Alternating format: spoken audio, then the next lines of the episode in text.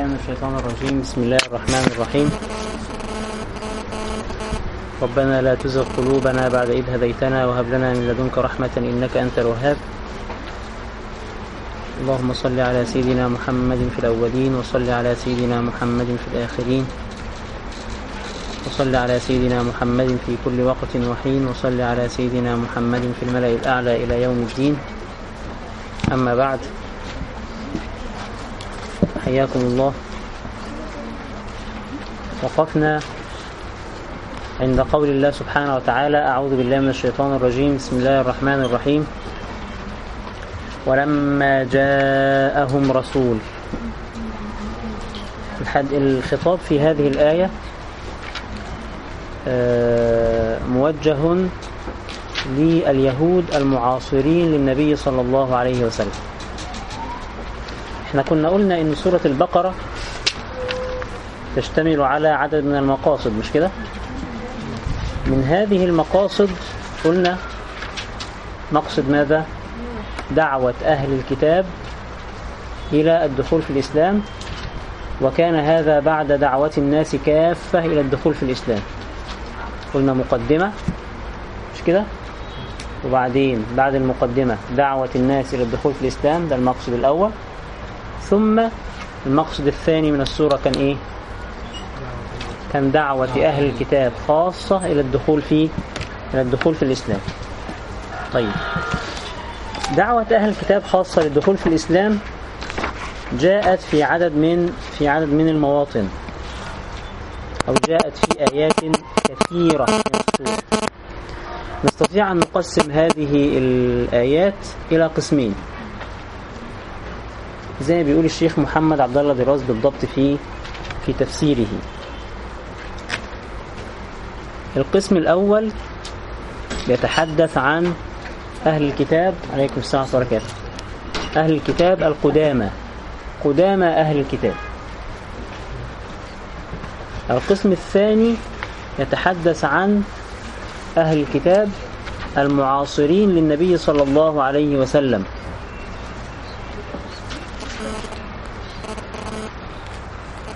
القسم الثالث يتحدث عن المسلمين القدامى. القسم الرابع يتحدث عن المسلمين الموجودين أو المعاصرين وقت نزول وقت نزول الوحي. يبقى القرآن الكريم حتى يمهد لأهل الكتاب قبول الإسلام سلك معهم أو حدثهم في أربعة في أربعة مواضيع. أولها الحديث عن أسلافهم ثانيها الحديث عن واقعهم هم مع هذه الدعوة الجديدة ثالثها الحديث عن المسلمين الأوائل رابعها الحديث عن المسلمين الذين يعاصرونهم.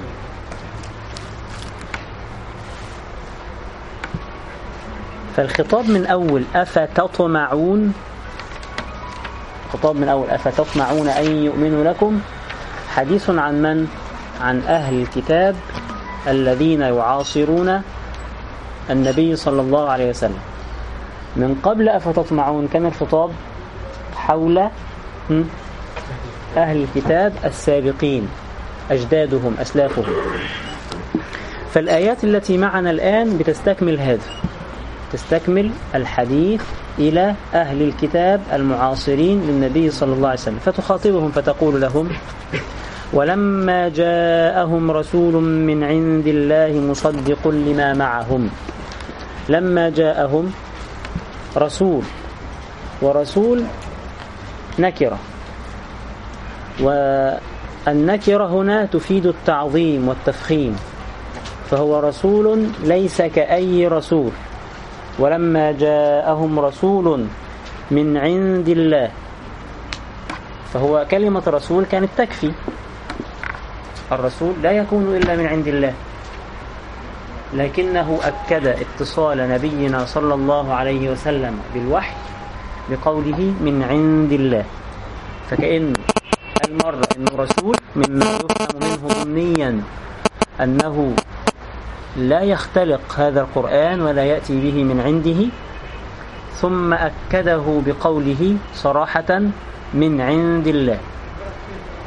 ولما جاءهم رسول من عند الله مصدق لما معهم فهو رسول من عند الله أتى بأمور تصدق ما عندهم وتؤكد ما عندهم.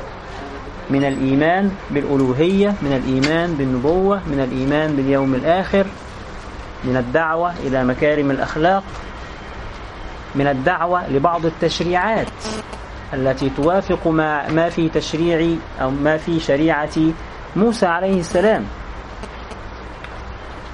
ومع ذلك يعني اجتمع أمران الآن. هذان الأمران كان من شأنهما إذا انفرد كل واحد منهما أن يكون كافيا لكي يستجيب اليهود أو أهل الكتاب الموجودين في عهد النبي صلى الله عليه وسلم لأن يستجيبوا له. لكن الأمران اجتمعا ومع ذلك لم لم يستجيبوا. ولما جاءهم رسول من عند الله هذا الرسول الذي من عند الله جاءهم بما هو يصدق ما في كتبهم مصدق لما معهم. نبذ فريق من الذين أوتوا الكتاب كتاب الله. نبذ طرح. فلما جاءهم الرسول طرحوا ما أتى به هذا الرسول ولم يستجيبوا لهذا الرسول نبذ فريق من الذين أوتوا الكتاب. وقال هنا فريق للإنصاف لأنه في فريق منهم أسلم. زي عبد الله بن سلام وكعب الأحبار وغيرهما ممن أسلم من أحبار من أحبار اليهود. نبذ فريق من الذين أوتوا الكتاب. الكتاب هنا المراد به التوراة. نبذوا كتابهم. لأن هم الآن يزعمون أنهم أتباع موسى ويزعمون أنهم لديهم كتاب من عند الله. فلا حاجة لكتاب جديد. ويزعمون أنهم أبناء الله وأحباؤه. بناء على ماذا؟ بناء أنهم متصلون بالله مباشرة بناء على أنهم عندهم آه، من عند الله أخبار وهكذا فنبذ فريق من الذين أوتوا الكتاب فهم بعدم إيمانهم بمحمد صلى الله عليه وسلم كأنهم من الناحية العملية ينبذون كتابهم قبل أن ينبذوا كتاب محمد صلى الله عليه وسلم لماذا؟ لأنه الإنصاف كان يقتضي مثلا أن يقولوا لمحمد نحن نوافق على الأقل خالص نحن نوافق على ما في كتابك مما يوافق كتابنا مثلا. لكنهم حتى لم يفعلوا ذلك. فهم بتركهم أو برفضهم دعوة محمد صلى الله عليه وسلم وكتابه رضي وكتابه صلى الله عليه وسلم نبذوا أيضا كتابهم. لأن الكتابان متفقان. الكتابان من عند الله سبحانه وتعالى كتابهم فيه الدعوة إلى الإيمان بمحمد صلى الله عليه وسلم. نبذ فريق من الذين أوتوا الكتاب كتاب الله. كتاب الله الثانية هنا المراد بها القرآن. كتاب الله وراء ظهورهم كأنهم لا يعلمون. يعني كأنهم لا يعلمون ما في كتبهم من الدعوة إلى الإيمان بمحمد. كأنهم لا يعلمون أن ما أتى به محمد صلى الله عليه وسلم يصدق ما في كتبهم. فاستووا في هذا مع مشركي العرب في عدم العلم بالنبوة في عدم العلم بالكتب لأنه, لأنه الآن ناس عندهم كتاب يدعو إلى أمور معينة. هذه الأمور المعينة أتى محمد صلى الله عليه وسلم بما يصدقها لكنهم بدلا من أن يستجيبوا لمحمد صلى الله عليه وسلم رفضوا هذا كأنهم لا يعلمون فاستووا بدلا من أن يقولوا له نعم عندنا ما يصدق دعوتك عندنا ما يوافق كتابك عندنا خبر من موسى بأن نؤمن بك عندما تأتي. فكأنهم الآن عندما رفضوا الإيمان بمحمد صلى الله عليه وسلم كأنهم لا يعلمون كمشركي العرب تماما بتمام. طيب إذا كانوا هيرفضوا دعوة محمد صلى الله عليه وسلم وهيرفضوا اتباع محمد صلى الله عليه وسلم والقرآن نزع منهم كونهم من أتباع موسى عليه السلام فالآن لا هم من أتباع موسى ولا هم من أتباع محمد. فدول جايين منين؟ أو جايين مع مين؟ الآية اللي بعدها بتقول واتبعوا ما تتلو الشياطين. فهؤلاء أتباع الشياطين. لماذا هم أتباع الشياطين؟ لأنه أنت إما أن تكون ملتزما إما أن تكون تابعا إما أن تكون مستجيبا لله ورسله أو تكون متبعا لهواك ولا ثالث لهما. فإذا لم تكن متبعا لموسى حين أمرك بالإيمان بمحمد وإذا لم تتبع محمد صلى الله عليه وسلم الذي هو رسول من عند الله فلم يبق إلا أن تكون تابعا لهواك أو للشياطين. وكلاهما واحد. واتبعوا ما تتلو الشياطين على ملك سليمان. اليهود منذ القدم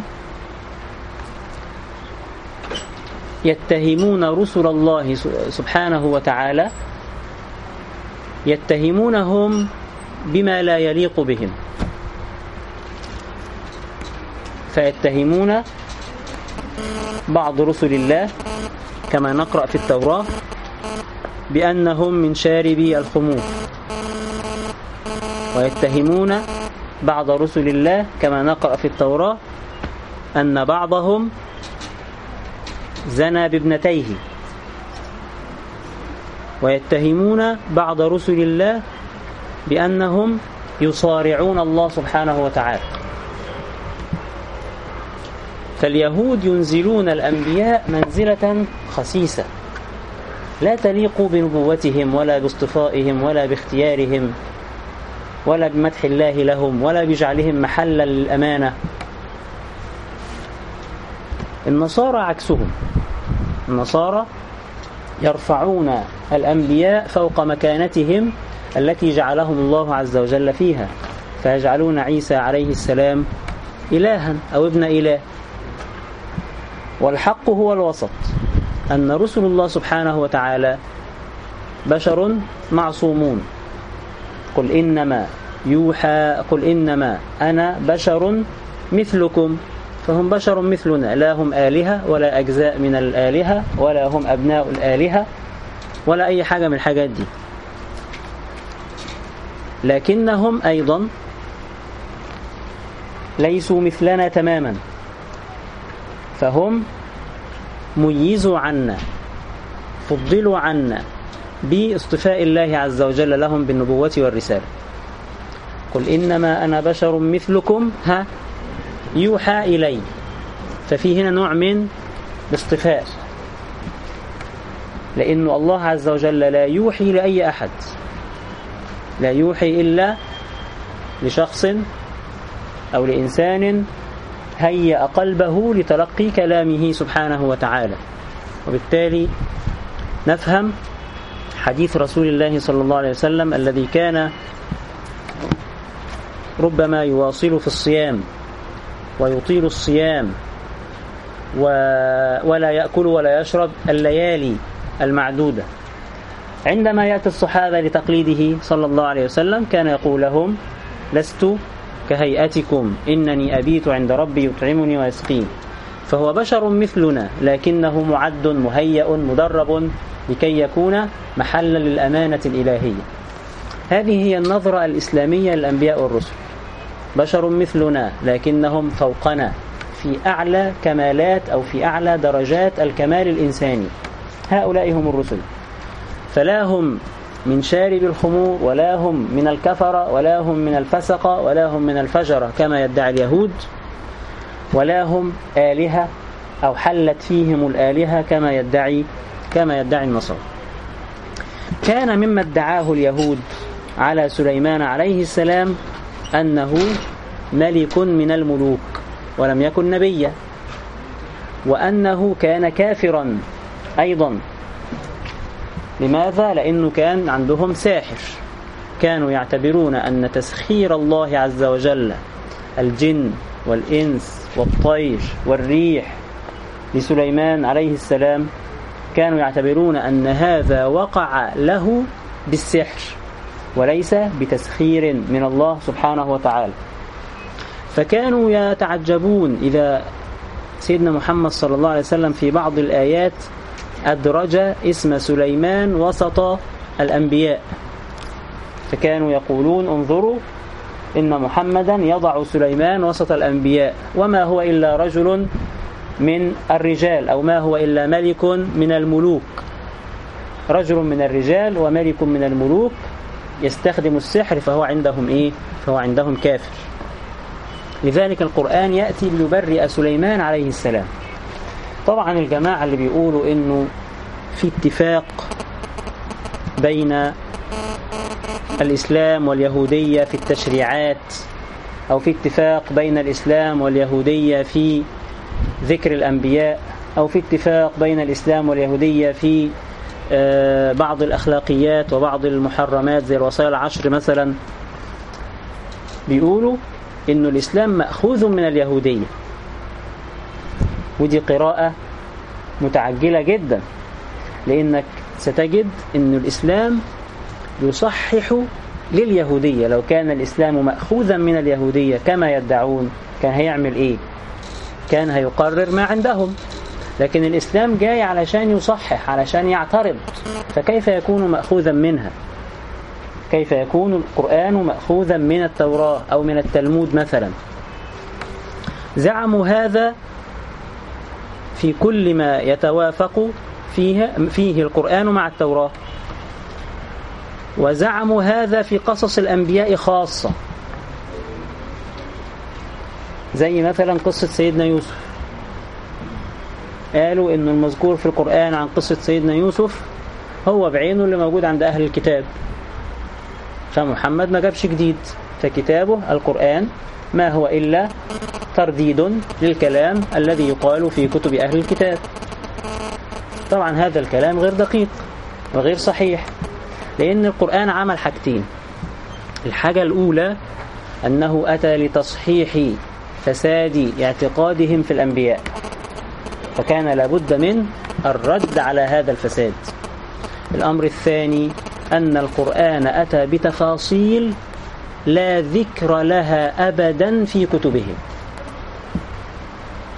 يبقى لما القرآن يتحدث عن القصص اللي موجود في التوراة هو لا ينقل الآن ولكنه ماذا يفعل؟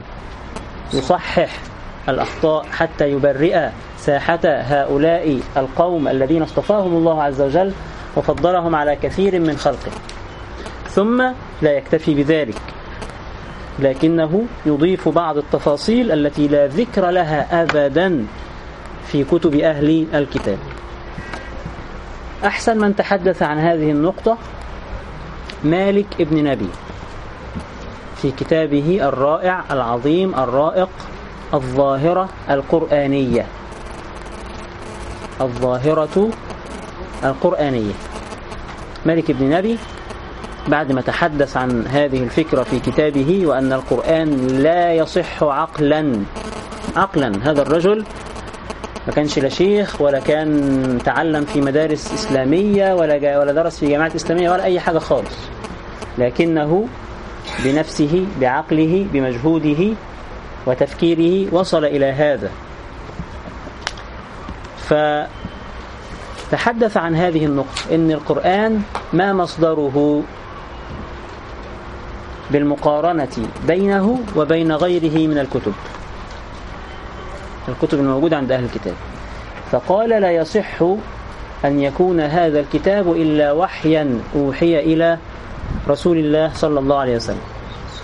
وفي آخر الكتاب عمل مقارنة في جداول بين القصة القرآنية قصة سيدنا يوسف خاصة في التوراة والإنجيل والقرآن. فالنص القرآني أهو. فيها ذكر في التوراة يروح كاتب الكلام اللي موجود عنها في التوراة. في الإنجيل يروح كاتب الكلام. الذي لا ذكر له يروح حاطط خط شرط. ده مش موجود خالص عندهم. فده جديد. الذي أتى به محمد صلى الله عليه وسلم. فإذا القول بأن قصص القرآن ما هو إلا تكرار لما هو عند أهل الكتاب وبالتالي سيدنا محمد صلى الله عليه وسلم لم يأتي بجديد. هذا كلام كلام غير مدقق كلام غير صحيح كلام آه، لا يلتفت إليه. فكان مما اتهموا به سليمان كما قلنا أنه كافر وأنه ساحر ولم يكن نبيا. فالقرآن يرد هذا الزعم ويقول أن هؤلاء اليهود اتبعوا ما تتلو الشياطين على ملك سليمان. اتبعوا ما كانت تتقوله الشياطين. لما تقول تلا عليه زي كأنك بتقول إيه؟ قال عليه. يعني إيه قال عليه؟ يعني كذب عليه. فاتبعوا ما تتلو الشياطين على ملك سليمان. كانت الشياطين تسترق السمع من السماء. فكانت تستمع إلى حديث الملائكة. كانت تستمع إلى ما سيحدث في الأرض من حوادث. أو كانت تستمع إلى ما يدبر للأرض من أمور. فكانت الشياطين تنزل ومهمتها كما تعلمون إضلال البشر. كانت تنزل بهذه المعلومة الوحيدة الصحيحة التي التقطوها ثم ينزلون ويضيفون عليها سبعين كذبة. فينزلون للكهنة والسحرة بمعلومة واحدة صحيحة وبجوارها كذبات كثيرة. فاليهود كباقي الأمم أو ككثير من الناس تبعوا هذا الكذب. ومن الكذب ما قيل على ملك سليمان. ما الذي قيل على ملك سليمان؟ أنه كان ساحر. وبتروى في هذا روايات كثيرة موجودة في كتب التفسير. وغالبها ليس له سند صحيح. غالبها لم نسمعه من رسول الله صلى الله عليه وسلم. منها مثلا أنه بعد ما سيدنا سليمان توفي الشياطين أتوا للناس وقالوا لهم هل تريدون أن تعلموا بالأسرار التي كان بها سليمان يسخر الجن والريح؟ نسألهم. أيوة. فتحت الكرسي بتاع سليمان هتجدوا كتب فيها أسرار أو الأسرار التي كان سليمان بها يدير مملكته. فراحوا حفروا تحت كرسي سليمان فوجدوا كتب السحر. فتعلم الناس السحر على أمل أن يكون لهم مثل ما لسليمان عليه السلام. الكتب اللي تحت كرسي ديت ده إذا مشينا مع الروايات دي يعني بعض الروايات بتقول إنه هذه الكتب وضعها ابتداء الشياطين للناس عشان يروحوا يحفروا فيلاقوها. وبعضهم بيقول إن هذه الكتب كان سيدنا سليمان جمعها كتب السحر دي كان سيدنا سليمان جمعها أصلا من الناس. ثم دفنها حتى لا يصل إليها أحد حتى لا يصل إليها أحد. كل هذه الروايات لا يوجد لها سند صحيح. كل ما يهمنا هو اللفظ القرآني والدلالة القرآنية حتى لا نتوه في هذه الروايات التي لا ينبني عليها عمل. الآية القرآنية اللي أمامنا واضحة وصريحة وهي إرادة تبرئة سليمان من أن يكون ساحرا. إرادة تبرئة سليمان من أن يكون كافرا. إرادة إثبات أن اليهود تركوا الوحي والنبوات وتبعوا السحرة والمشعوذين. يبقى إحنا نمسك في إيه؟ نمسك في اللفظ القرآني الموثق المنقول إلينا بالتواتر.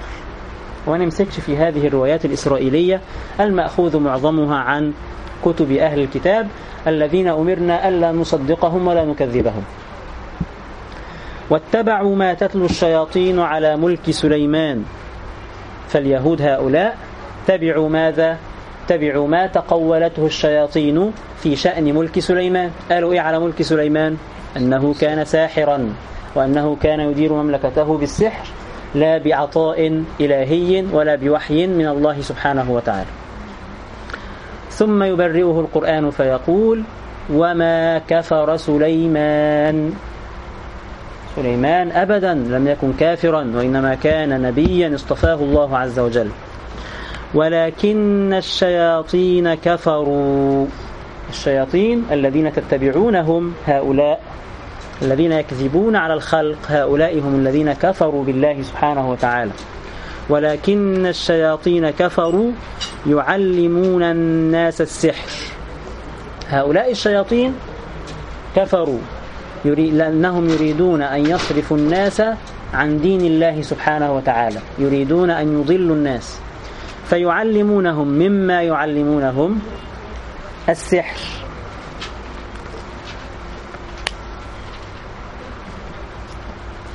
وما أنزل على الملكين ببابل هاروت وماروت. يعلمونهم السحر ويعلمونهم أيضا ما أنزل على الملكين ببابل هاروت وماروت. أو يكون المعنى احتمال آخر أنهم أن اليهود اتبعوا ما تتلو الشياطين على ملك سليمان واتبعوا أيضا ما أنزل على الملكين ببابل هاروت وماروت والنتيجة واحدة النتيجة واحدة في أنهم اتبعوا أي شيء غير صراط الله المستقيم. وما أنزل على الملكين ببابل هاروت وماروت وفي قول كمان في الآية بيقول إنه ما هنا معناها لا. يعني لم ينزل الله عز وجل السحر على الملكين ببابل هاروت وماروت.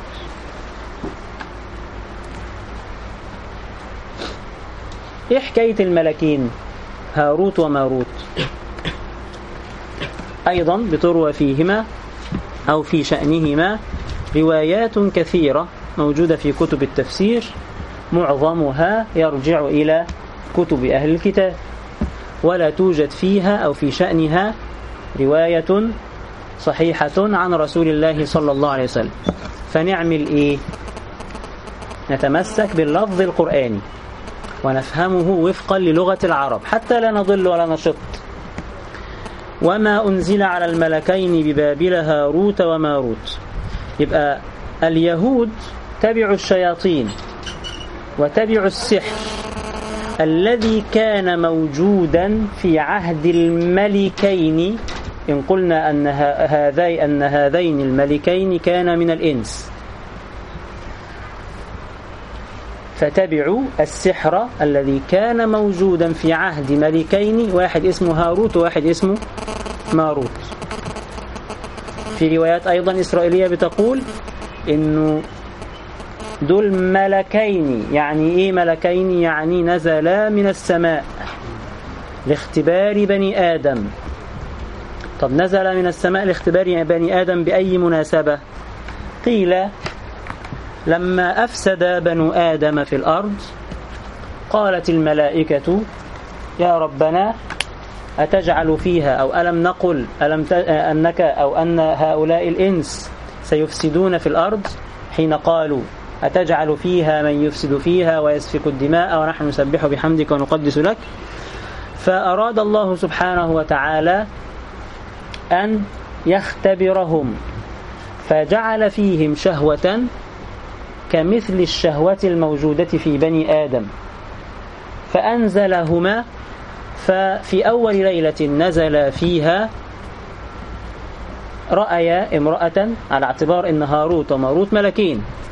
رأيا امرأة فدعاها إلى نفسها. فدعاها هذان الملكان إلى نفسها. فرفضت. فطلبت منهما أن يشربا خمرا. فوافقوا. أو قبلها يا ربي قبلها طلبت المرأة منهما نعم. المرأة هي التي طلبت نعم. المرأة طلبت أن تغوي أو المرأة أرادت أن تغوي هذين الملكين. فرفض الملكان. ثم طلبت المرأة منهما أن يقتلا طفلا.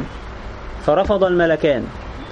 ثم طلبت المرأة منهما أن يشربا خمرا فشرباها فوقع عليها وقتل الطفل ففعل كل الموبقات التي كانوا يلومون بني آدم عليها.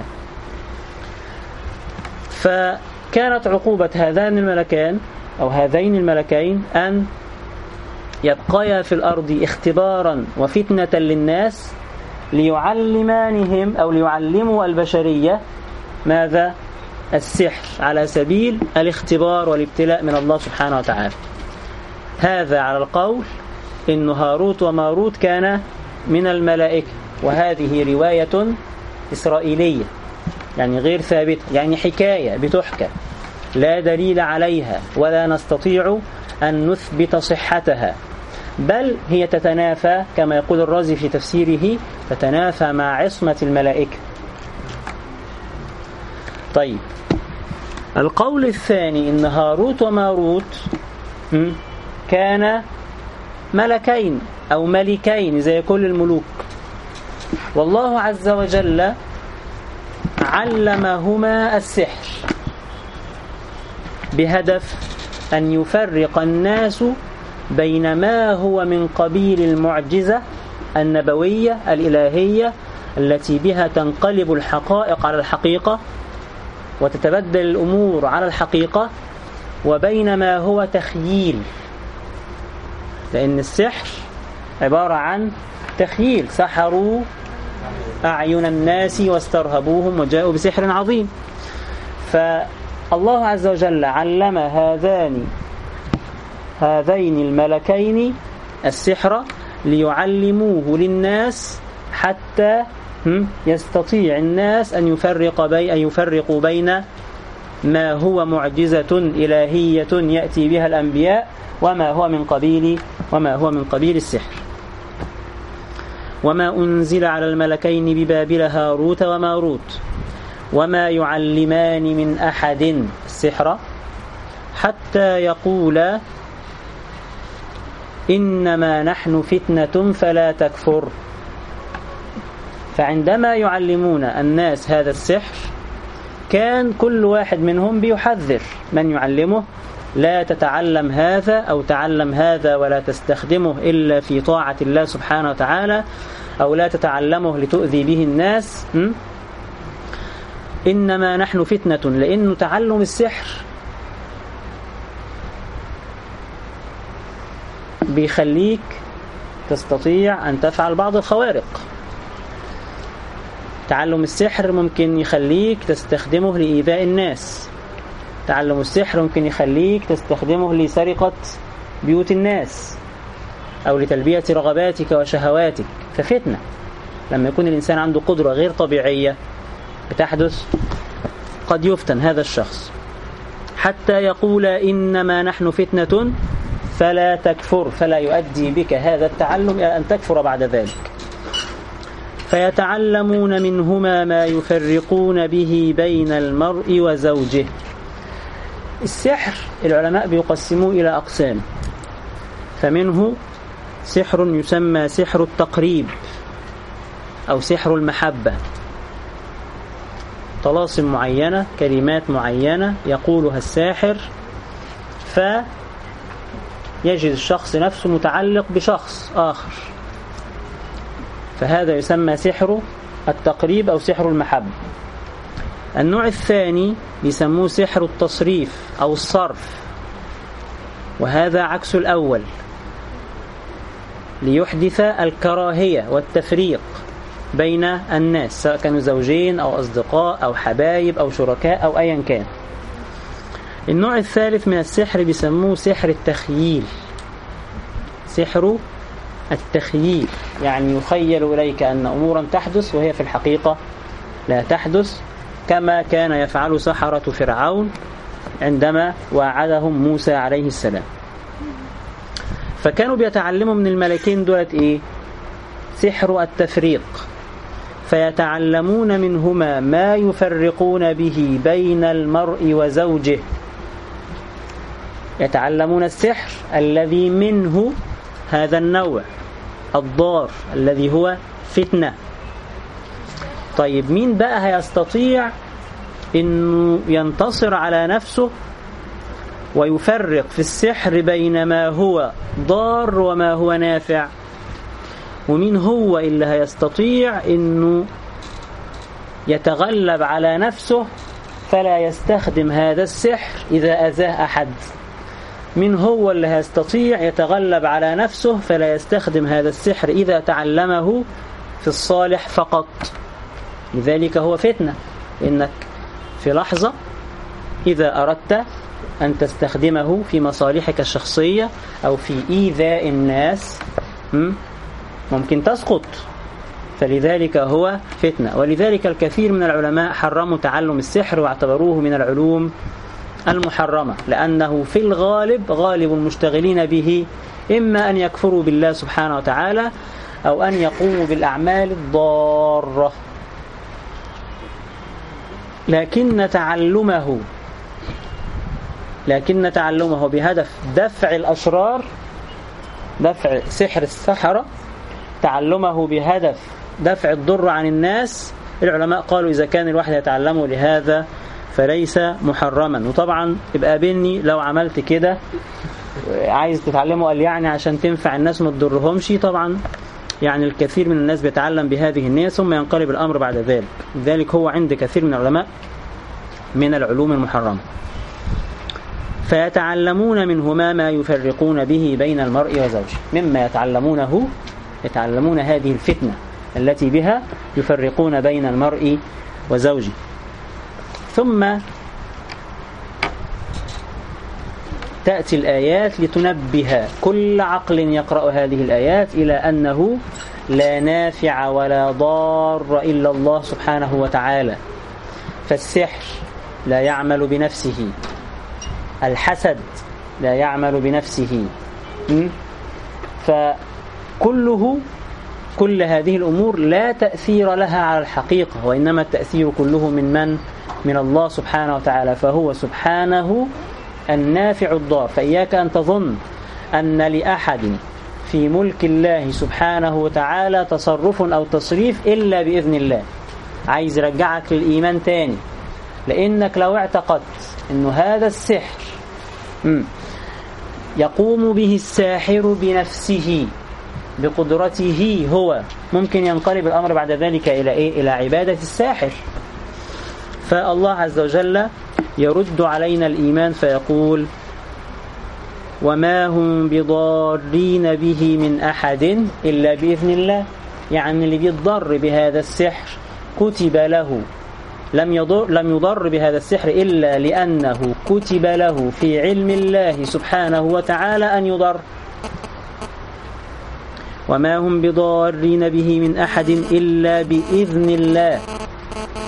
ويتعلمون ما يضرهم ولا ينفعهم. حالهم أنهم كانوا يتعلمون ما ضرره أكثر من نفعه. ويتعلمون ما يضرهم ولا ينفعهم. ولقد علموا لمن اشتراه ما له في الآخرة من خلاق.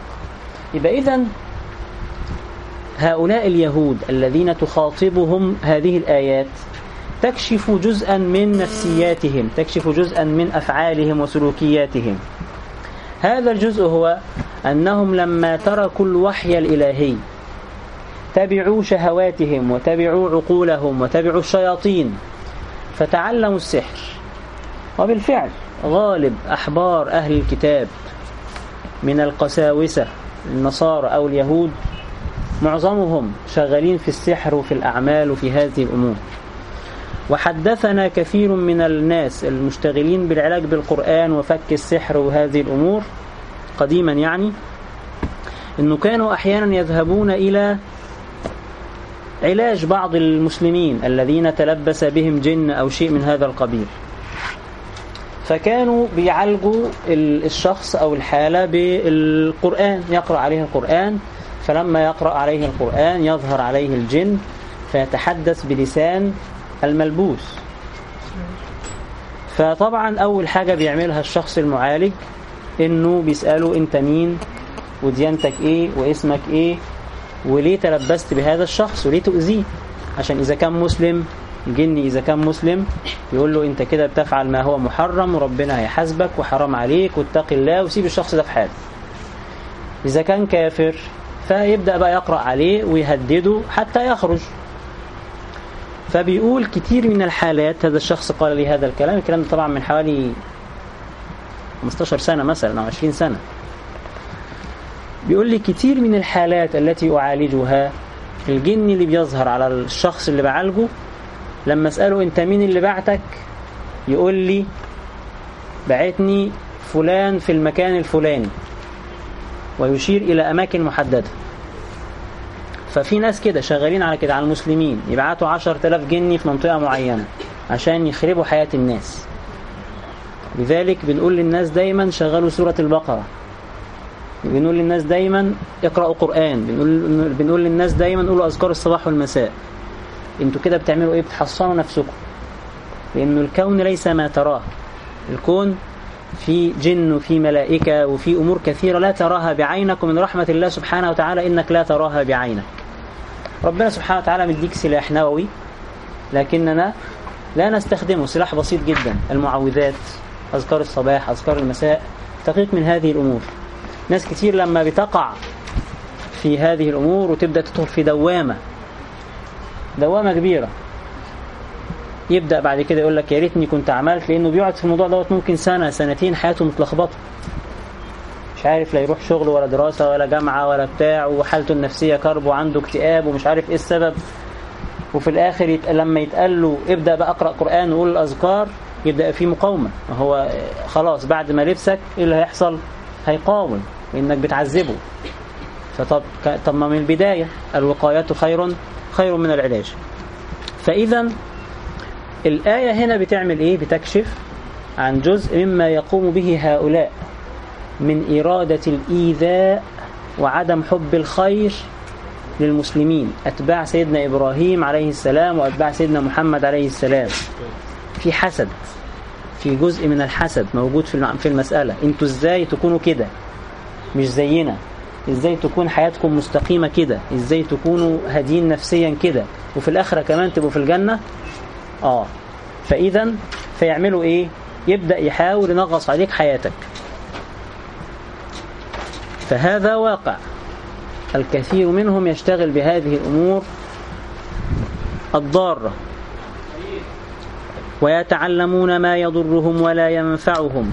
ولقد علموا لمن اشتراه ما له في الآخرة من خلاق هم علموا من التوراة ومن كتبهم التي يقرؤونها أن الإيذاء حرام. وعلموا إنه من استبدل هدى الله سبحانه وتعالى باتباع الشياطين سواء كان بسحر أو بغيره علموا أن من يفعل ذلك لا خلاق له في الآخرة. يعني لا نصيب له في الآخرة. يعني ليس من أهل الجنة. ولقد علموا لمن اشتراه. يعني من اشترى هذا الضلال. بالهدى وترك الهدى الذي هو وحي الله سبحانه وتعالى شريعة موسى عليه السلام التي تأمر بالإيمان بمحمد صلى الله عليه وسلم ولقد علموا لمن اشتراه ما له في الآخرة من خلاق ليس له في الآخرة نصيب. ولبئس ما شروا به أنفسهم لو كانوا يعلمون. ولبئست الصفقة أن يستبدلوا الهدى بالضلال لو كان في أدمغتهم عقول يفقهون بها. ولو أنهم آمنوا بمحمد صلى الله عليه وسلم أو تحققوا بالإيمان بموسى عليه السلام فآمنوا بمحمد أيضا. ولو أنهم آمنوا واتقوا خافوا الله عز وجل فلم يفعلوا هذه الأفعال. واتقوا لمثوبة من عند الله خير ثوابهم الذي ينتظرهم عند الله سبحانه وتعالى خير مما يفعلونه ومما سيجدونه في الدنيا. لمثوبة من عند الله خير لو كانوا يعلمون أيضا. يبقى كرر هنا معانا لو كانوا يعلمون مرتين. ليه؟ لأنه ليس العلم مجرد المعلومات لأنه المعلومات عندهم في الكتب. كتبهم بتقول لهم إن الإيذاء حرام تقول لهم إن السحر استخدامه بهذه الطريقة حرام. كتبهم بتقول لهم إن الكفر بالأنبياء حرام. لكن هم في الحقيقة لا يعلمون لم ينتفعوا بهذا العلم. وعدم الانتفاع بالعلم ينفي العلم. عدم الانتفاع بالعلم ماذا يفعل؟ ينفي العلم. لذلك قيل إنه لا يثبت من العلم في رأسك إلا بمقدار ما يمر على قلبك من أحوال. فأنت ما تاخدش المعلومة وتخزنها في دماغك وخلاص لا. اعمل بيها فكر فيها. توحد مع هذه المعلومة. آه آه حاول تطبقها وتعمل بها وهكذا ستجد أن هذه المعلومة ثبتت. ما ننساش ما تعلمناه إلا إذا اعتبرنا أننا نتعلم لحشو أدمغتنا بالمعلومات. لذلك القرآن هنا نفى عنهم العلم مرتين مع أن المعلومات موجودة لكن الانتفاع بالعلم لم يحدث. لذلك لو كانوا يعلمون يعتبرهم كأنهم لا يعلمون ولم يصلهم أي علم. ثم تتوجه الآيات بعد ذلك لتأديب المسلمين أو لتوجيههم للأدب مع رسول الله صلى الله عليه وسلم. أدب خاص. أدب بعدم التشبه بأهل الكتاب. ولو في الألفاظ. كان اليهود يقولون كلمة هي عندهم تعني سبا وشتما. وهذه الكلمة يوجد ما يقابلها في العربية لكن ليس على سبيل السب والشتم. لأن اللغة العربية واللغة العبرية الاثنين لغات سامية فهتلاقي فيه ها في ألفاظ مشتركة لكن ممكن يكون المدلول مدلول مختلف. فكلمة مثلا راعنا. في اللغة العربية. ماذا تعني؟ ماذا تعني كلمة راعنا؟ دعوة للاهتمام. اهتم بنا. هذه الكلمة كان يقولها الصحابة للنبي صلى الله عليه وسلم. ليس بنية سيئة ولكن ليحث النبي صلى الله عليه وسلم على الإجابة عن أسئلتهم. فكان اليهود يأتون ليستخدموا نفس هذه الكلمة ويلوون بها ألسنتهم لتتوافق مع لفظ السب في لغتهم. ولفظ السب في لغتهم راعين فكانوا يجوا عند الألف وإيه ويخطفوها علشان يبقوا سبوا النبي صلى الله عليه وسلم. فتقول الآية يا أيها الذين آمنوا لا تقولوا راعنا. اتركوا هذا اللفظ أصلا. حتى لا يكون تكأ لليهود ها ليسبوا النبي صلى الله عليه وسلم. كما كانوا يفعلون بالضبط مع كلمة السلام عليكم. آه كانوا يقولون السام السام عليكم. يا أيها الذين آمنوا لا تقولوا راعنا. لا تقولوا هذه الكلمة التي ينطق بها اليهود ولكن قولوا كلمة أخرى. قولوا انظرنا انظر إلينا اهتم بأمرنا. والكلمتين في اللغة العربية يؤديان نفس المقصود. وقولوا انظرنا واسمعوا. مش هيقولوا اسمعوا. يعني بعد أن تقولوا للرسول انظرنا عليكم بعد ذلك أن تستجيبوا لما يأمركم به. وعليكم قبله أن تستجيبوا لأمر الله سبحانه وتعالى لكم في هذه الآيات بعدم التشبه باليهود في نطق هذه الكلمة. يا أيها الذين آمنوا لا تقولوا راعنا وقولوا انظرنا واسمعوا وللكافرين عذاب أليم.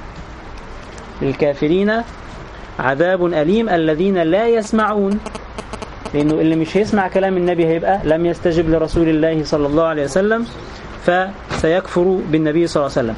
والذي يكفر بالنبي صلى الله عليه وسلم له عذاب له عذاب أليم وللكافرين عذاب أليم. ثم تبين الآيات بعد ذلك السر في عداوة أهل الكتاب للمسلمين وعدم استجابتهم للنبي صلى الله عليه وسلم. فتقول الآيات ما يود الذين كفروا من أهل الكتاب ولا المشركين أن ينزل عليكم من خير من ربكم. الله عز وجل يتحدث عن ماذا الآن؟ عن حاجة في القلوب. طيب كيف علم محمد صلى الله عليه وسلم هذا الذي يدور في قلوبهم؟ بالوحي. فهذا أيضا دليل على نبوته صلى الله عليه وسلم. فتقول الآيات ما يود يعني لا يحب الذين كفروا سواء كانوا من أهل الكتاب يهود ونصارى أو المشركين اللي هم مشركي العرب عبدة الأوثان. أن ينزل عليكم من خير من ربكم لا يحبون لكم الخير سواء كان خير دنيوي أو خير ديني. خير دنيوي زي أن يفتح عليكم وأن تستقر دولتكم وأن تستجيب القبائل لكم لدينكم وهكذا. أو خير ديني بمعنى أن تكون النبوة فيكم أيها العرب وأن تكونون ممن يستجيب لهذا النبي فتكونون من المسلمين الناجين عند الله سبحانه وتعالى. ما يود الذين كفروا من أهل الكتاب ولا المشركين أن ينزل عليكم من خير خير ديني أو دنيوي من ربكم. ثم تقول الآية إن الخير كله بيد الله يضعه حيث يشاء. فليس لأحد أن يحب أو يكره. فليس لأحد أن يعترض على ما يريد الله عز وجل أن يفعله. فليس لأحد أن يقول أين يوضع الخير وألا وأين لا يوضع؟ والله يختص برحمته من يشاء. هذا ملك الله يفعل فيه ما يشاء لا يسأل عما يفعل وهم يسألون. والله ذو الفضل العظيم. يعني الله عز وجل صاحب الفضل والنعمة العظيمة يضعها حيث يريد. ثم تتحدث الآيات بعد ذلك في رد زعم آخر من مزاعم اليهود في عدم إيمانهم بنبينا صلى الله عليه وسلم. عندما قالوا إنه نحن لا حاجة لنا إلى رسالة جديدة لأن إحنا أتباع موسى وعندنا كتابنا وعندنا نبينا فلا حاجة لنا إلى نبي جديد ولا إلى كتاب جديد. ثم إنهم مع هذا الكلام أنكروا فكرة النسخ. أنكروا أن تأتي شريعة لاحقة لتنسخ شريعة سابقة. مع أنه اليهود أنفسهم في التوراة يقرون بأن شريعة آدم عليه السلام نسخت بشريعة موسى. ففي شريعة آدم كان يجوز للأخ أن يتزوج أخته التي هي من غير البطن التي ولد منها. مش كده؟ مش كانت أمنا حواء في بداية الأمر كانت تلد ذكر وأنثى في كل بطن فكان كل أخ يتزوج أخته لكن بشرط ها تكون من بطن أخرى يعني في ولادة جديد في ولادة مختلفة. فاليهود في التوراة يقرون بأن هذا نسخ في شريعة موسى.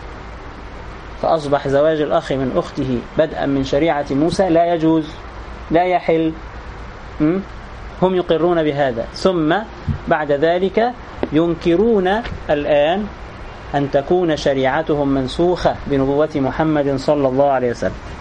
فيقول الله عز وجل ليرد عليهم ما ننسخ من آية أو ننسها نأتي بخير منها. الله عز وجل عندما يبدل ويزيل آية من الآيات التي أنزلها في كتاب من كتبه سبحانه وتعالى فإنه سبحانه وتعالى يأتي بخير منها أو مثلها.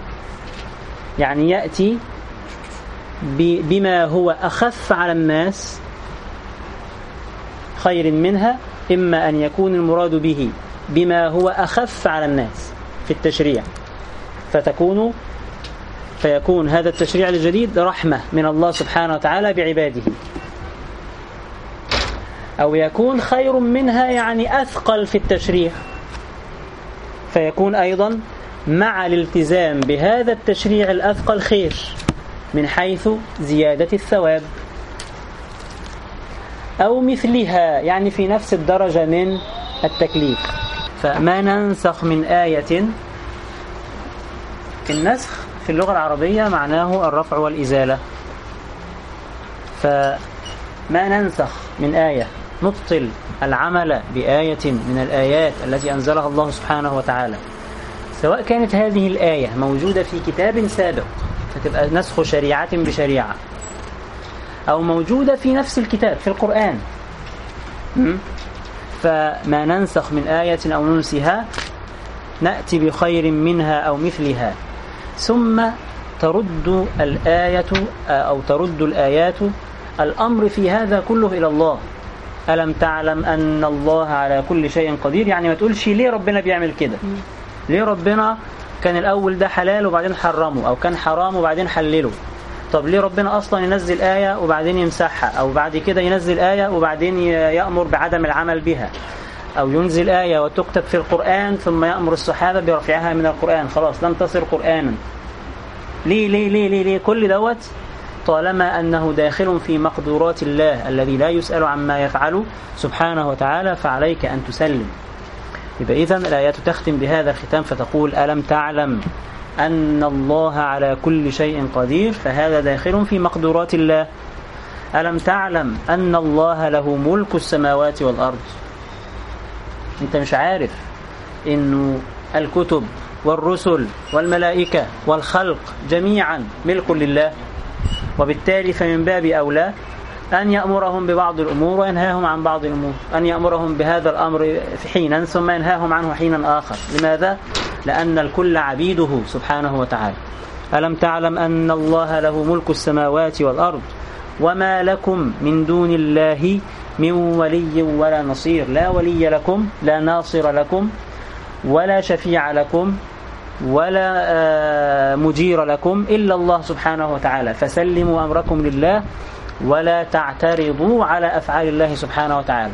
الخطاب في هذه الآيات يشمل كل من يستمع لهذه الآيات.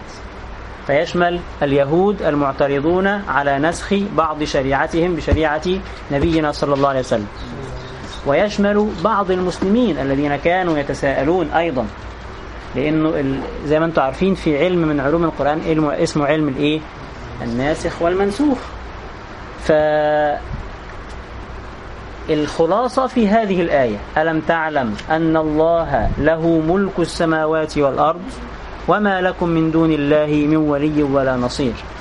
النبوة نفسها إنزال الأنبياء نفسهم لا يجب على الله سبحانه وتعالى. كون أن ربنا سبحانه وتعالى يبعث إلينا الرسل هذا مما لا يجب على الله. وكونه يبعث مع هؤلاء الرسل كتب هذا مما لا يجب على الله سبحانه وتعالى. فكونه يتفضل ويبعث الرسل وينزل معهم الكتب ثم يمحو ما يشاء ويثبت سبحانه وتعالى فهذا من باب أولى. فالله عز وجل لا يسأل عما يفعل وهم يسألون. هذا ملكه يفعل فيه ما يشاء. فلا تحاكم أفعال الله عز وجل لما في عقلك لما في عقلك أنت. ثم تتوجه الآيات بالخطاب إلى اليهود فتقول أم تريدون أيها اليهود أن تسألوا رسولكم موسى يعني؟ رسولكم نعم رسولكم محمد صلى الله عليه وسلم. لأن سيدنا محمد صلى الله عليه وسلم هو رسول للخلق كافة فهو رسول لهم. كما سئل موسى من قبل هل تريدون أن تسألوا محمدا صلى الله عليه وسلم ما سألتموه لرسولكم موسى من قبل؟ ما الذي سألوه لموسى من قبل؟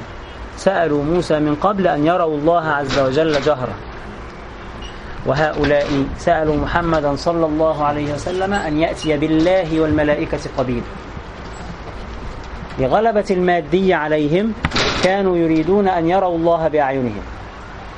كانوا يعتبرون أن الله سبحانه وتعالى وملائكته حاجة كده زي الملك اللي قاعد في قصر وحواليه الحاشية بتاعته. يتصورون الله هكذا. الآيات ترد عليهم أن الله عز وجل ليس كما تتخيلون. اخرجوا من هذا الحيز المادي الضيق الذي تضعون فيه الله سبحانه وتعالى. فالله عز وجل ليس كمثله شيء. ولا يجوز لكم أن تسألوا هذا السؤال أصلا. ولا يجوز لكم أصلا أن تقترحوا على أنبيائكم آية أو آيات. وإنما يأتيكم الله عز وجل بما شاء من آيات. فإذا كان لا يجوز لكم أن تقترحوا آيات فلا يجوز لكم من باب أولى أن تقترحوا من الآيات ما فيه تنقيص في تنقيص لله سبحانه وتعالى أو ما فيه ما فيه ماذا؟ ما فيه إنقاص من ألوهية الله سبحانه وتعالى وربوبيته ومكانته عز وجل. أم تريدون أن تسألوا رسولكم كما سئل موسى من قبل؟ ومن يتبدل الكفر بالإيمان؟ قلنا الباء بتدخل على تدخل على المتروك فهم اختاروا الكفر وتركوا وتركوا الإيمان. فما مصير من يفعل ذلك ومن يتبدل الكفر بالإيمان فقد ضل سواء السبيل لم يهتدي للسبيل أو للصراط المستقيم الحق الذي هو صراط الله عز وجل وأنبيائه. ود كثير من أهل الكتاب لو يردونكم تتحدث الآيات أيضا عما يدور في خلدهم تجاه المسلمين. فهم يحسدوننا على إيماننا بمحمد صلى الله عليه وسلم واهتدائنا إلى الدين الحق. وهذا الحسد قد بدت البغضاء من أفواههم وما تخفي صدورهم أكبر. هذا الكلام لا يقولونه لأنه محل القلوب لكن الله سبحانه وتعالى بيعرفنا أهو يعني مثال بسيط لما تعرف حضرتك إنه رغم الحالة النكد والكرب اللي المسلمين عايشينها لكن مع ذلك المسلمين أقل الأمم مثلا إصابة بمرض زي الإيدز. ده يدعو للحسد ولا لا يدعو للحسد طب إيه اللي يدعو المسلمين أو ما الذي يجعل المسلمين أقل الناس إصابة بهذا المرض؟ دينهم. دينهم. مش كده ولا إيه؟ ما الذي يجعل شرب الخمور عند عندنا في بلاد المسلمين ما فيهاش نسبة الإدمان اللي موجودة في بلادهم. وما الذي يجعلهم يعانون من إدمان الخمور في في بلادهم. وما الذي يجعلهم يفتحون عيادات لعلاج المدمنين في بلادهم. لأن الخمر مش هتقف على الخمر بس. ده الخمر هتجر وراها مخدرات وهيروين وكل أنواع المتع المحرمة. فإيه اللي يخلي المسلمين الحمد لله رب العالمين ما عندهمش كمية العيادات النفسية المنتشرة في أوروبا وفي أمريكا وفي غيرها؟ ما الذي جعلنا بهذا الشكل؟ مع فقرنا ومع كربنا ومع نكدنا اللي إحنا عايشين فيه دوت. ها؟ فتخيلوا بقى لو إحنا مش مسلمين مع هذا الكرب إيه اللي هيحصل؟ آه يبقى نستحق الإبادة. فهو الحمد لله رب العالمين ما عندناش كمية العيادات النفسية اللي موجودة في أوروبا وفي أمريكا. هناك يقولون إنه ما من شارع إلا وفيه عيادات نفسية. إحدى الطبيبات ذهبت إلى المملكة العربية السعودية. هذه القصة كنت قرأتها من فترة. ذهبت إلى المملكة العربية السعودية وهي متخصصة في الأمراض التناسلية. فبعد شهرين ثلاثة الست قاعدة وبعدين لقوها بتستقيل. فليه بتستقيل يا ست الحاجة؟ طبعا هي لا حاجة ولا حاجة. فقالت لهم أنا ما فيش شغل ما فيش حاجة أشتغلها أنتوا ما عندكمش حاجة. كل الحاجات اللي بتعملوها أي طبيب صغير يقدر يعملها. فما فيش عندكم أمراض أقدر أعالجها. تعالوا عندنا وشوفوا إيه اللي بيحصل. فهم هناك عندهم أمراض نحن الحمد لله رب العالمين لا نسمع بها. ما الذي حمانا ووقانا من الوقوع في هذه الفخاخ؟ ديننا. فهذا ها بيخليهم يحسدوننا حسدا خفيا وإن لم يبدو. ولما تعرف كمان كمية الأموال التي تصرف في كل عام على هذه الأمراض. ولما تعرف كمية الأموال التي يصرفها الفرد الأوروبي كل عام على المهدئات. ولما تعرف كمية الأموال التي يصرفها الفرد الأوروبي والأمريكي على العيادات النفسية. ها؟ تعرف إن أنت الحمد لله عايش ملك وإن كنت وإن كنت لا تشعر بهذا. ود كثير من أهل الكتاب لو يردونكم من بعد إيمانكم كفارا. ليه عايزيننا زيكم يا, يا, يا جماعة الخير؟ قال لك حسدا. حسدا من عند أنفسهم. من بعد ما تبين لهم الحق. طب ما الأسهل بدل ما تحسدونا وتقعدوا تهروا في قلوبكم يعملوا زينا.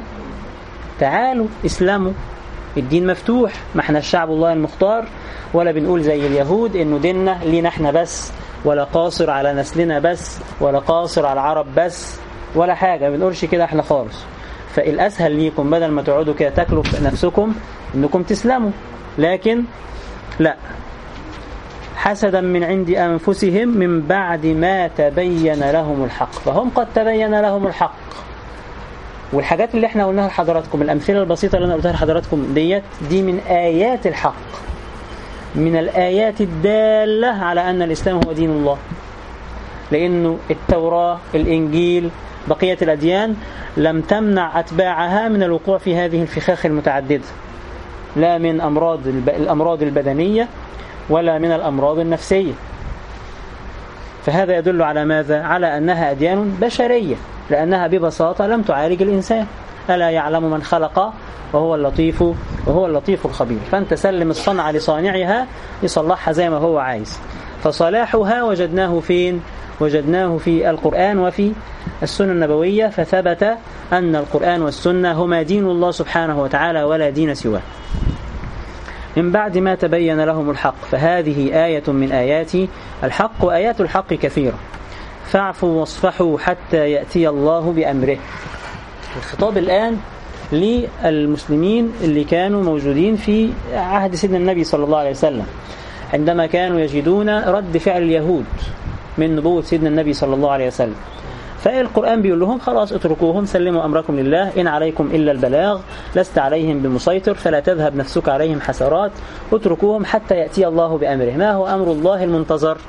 أمر الله المنتظر هو إن هم يسلموا يفتح الله سبحانه وتعالى عليهم فيهتدوا أو أمر الله المنتظر هو أن آه، يخونوا المسلمين فيقعوا في شر أعمالهم فيقاتلهم المسلمون أو أمر الله المنتظر أن يخونوا المسلمين فيقع عليهم أمر الله فيأمر الله عز وجل نبيه بإخراجهم من من المدينة فيغوروا خالص من وشكم. يبقى إذن ود كثير من أهل الكتاب لو يردونكم من بعد إيمانكم كفارا حسدا من عند أنفسهم من بعد ما تبين لهم الحق. موقفنا ماذا؟ فاعفوا واصفحوا حتى يأتي الله بأمره. وأمر الله كثير أو أمور كثيرة. إن الله على كل شيء قدير. فلا تستبعدوا شيئا عن أمر الله سبحانه وتعالى. هذا الحسد لن يضركم. هذه الأعمال التي يفعلونها لن تضركم. لأنكم مع الله سبحانه وتعالى الذي يقدر عليهم لأنه على كل شيء قدير. واستعينوا بالصبر والصلاة وأقيموا الصلاة. يبقى إذن ملجأنا ملاذنا حتى نتقي هذه الشرور نتقي هذه المؤامرات نتقي هذه الأعمال السيئة من قبل أعدائنا الذين لا يكنون لنا الخير لا يريدون لنا الخير الذين يحسدوننا في قلوبهم. ملاذنا ملجأنا هو الصلاة. وأقيموا الصلاة وآتوا الزكاة وأقيموا الصلاة لتصلحوا حالكم مع الله سبحانه وتعالى فلا يقدر عليكم أحد وآتوا الزكاة لينصلح حال مجتمعكم فلا فتكونون كالبنيان المرصوص فلا يقدر أحد أن يخترقكم أو أن يضعفكم أو أن يفعل بكم ما تكرهون وأقيموا الصلاة وآتوا الزكاة وما تقدموا لأنفسكم من خير أي خير أنتم بتعملوه من صلاة وزكاة وصيام وغيرها من أنواع الطاعات التي أمركم الله عز وجل بها هي لأنفسكم ليست لله سبحانه وتعالى. سترجع عليكم أنتم بالنفع ولن ترجع إلى الله سبحانه وتعالى. فالله عز وجل لن يستفيد شيئا من هذه الأعمال وإنما هذا لحمايتكم أنتم لمصلحتكم أنتم في الدنيا وفي الآخرة. وما تقدموا لأنفسكم من خير تجدوه عند الله تجدوه عند الله سبحانه وتعالى ثوابا عظيما وجنة عرضها السماوات والأرض. إن الله بما تعملون بصير. نقف عند هذا الحد ونصلي العصر ثم ننزل إن شاء الله تعالى. سبحانك اللهم بحمدك نشهد أن لا إله إلا أنت. نستغفرك ونتوب إليك. بسم الله الرحمن الرحيم والعصر. إن الإنسان لفي خسر إلا الذين آمنوا وعملوا الصالحات وتواصوا بالحق وتواصوا بالصبر.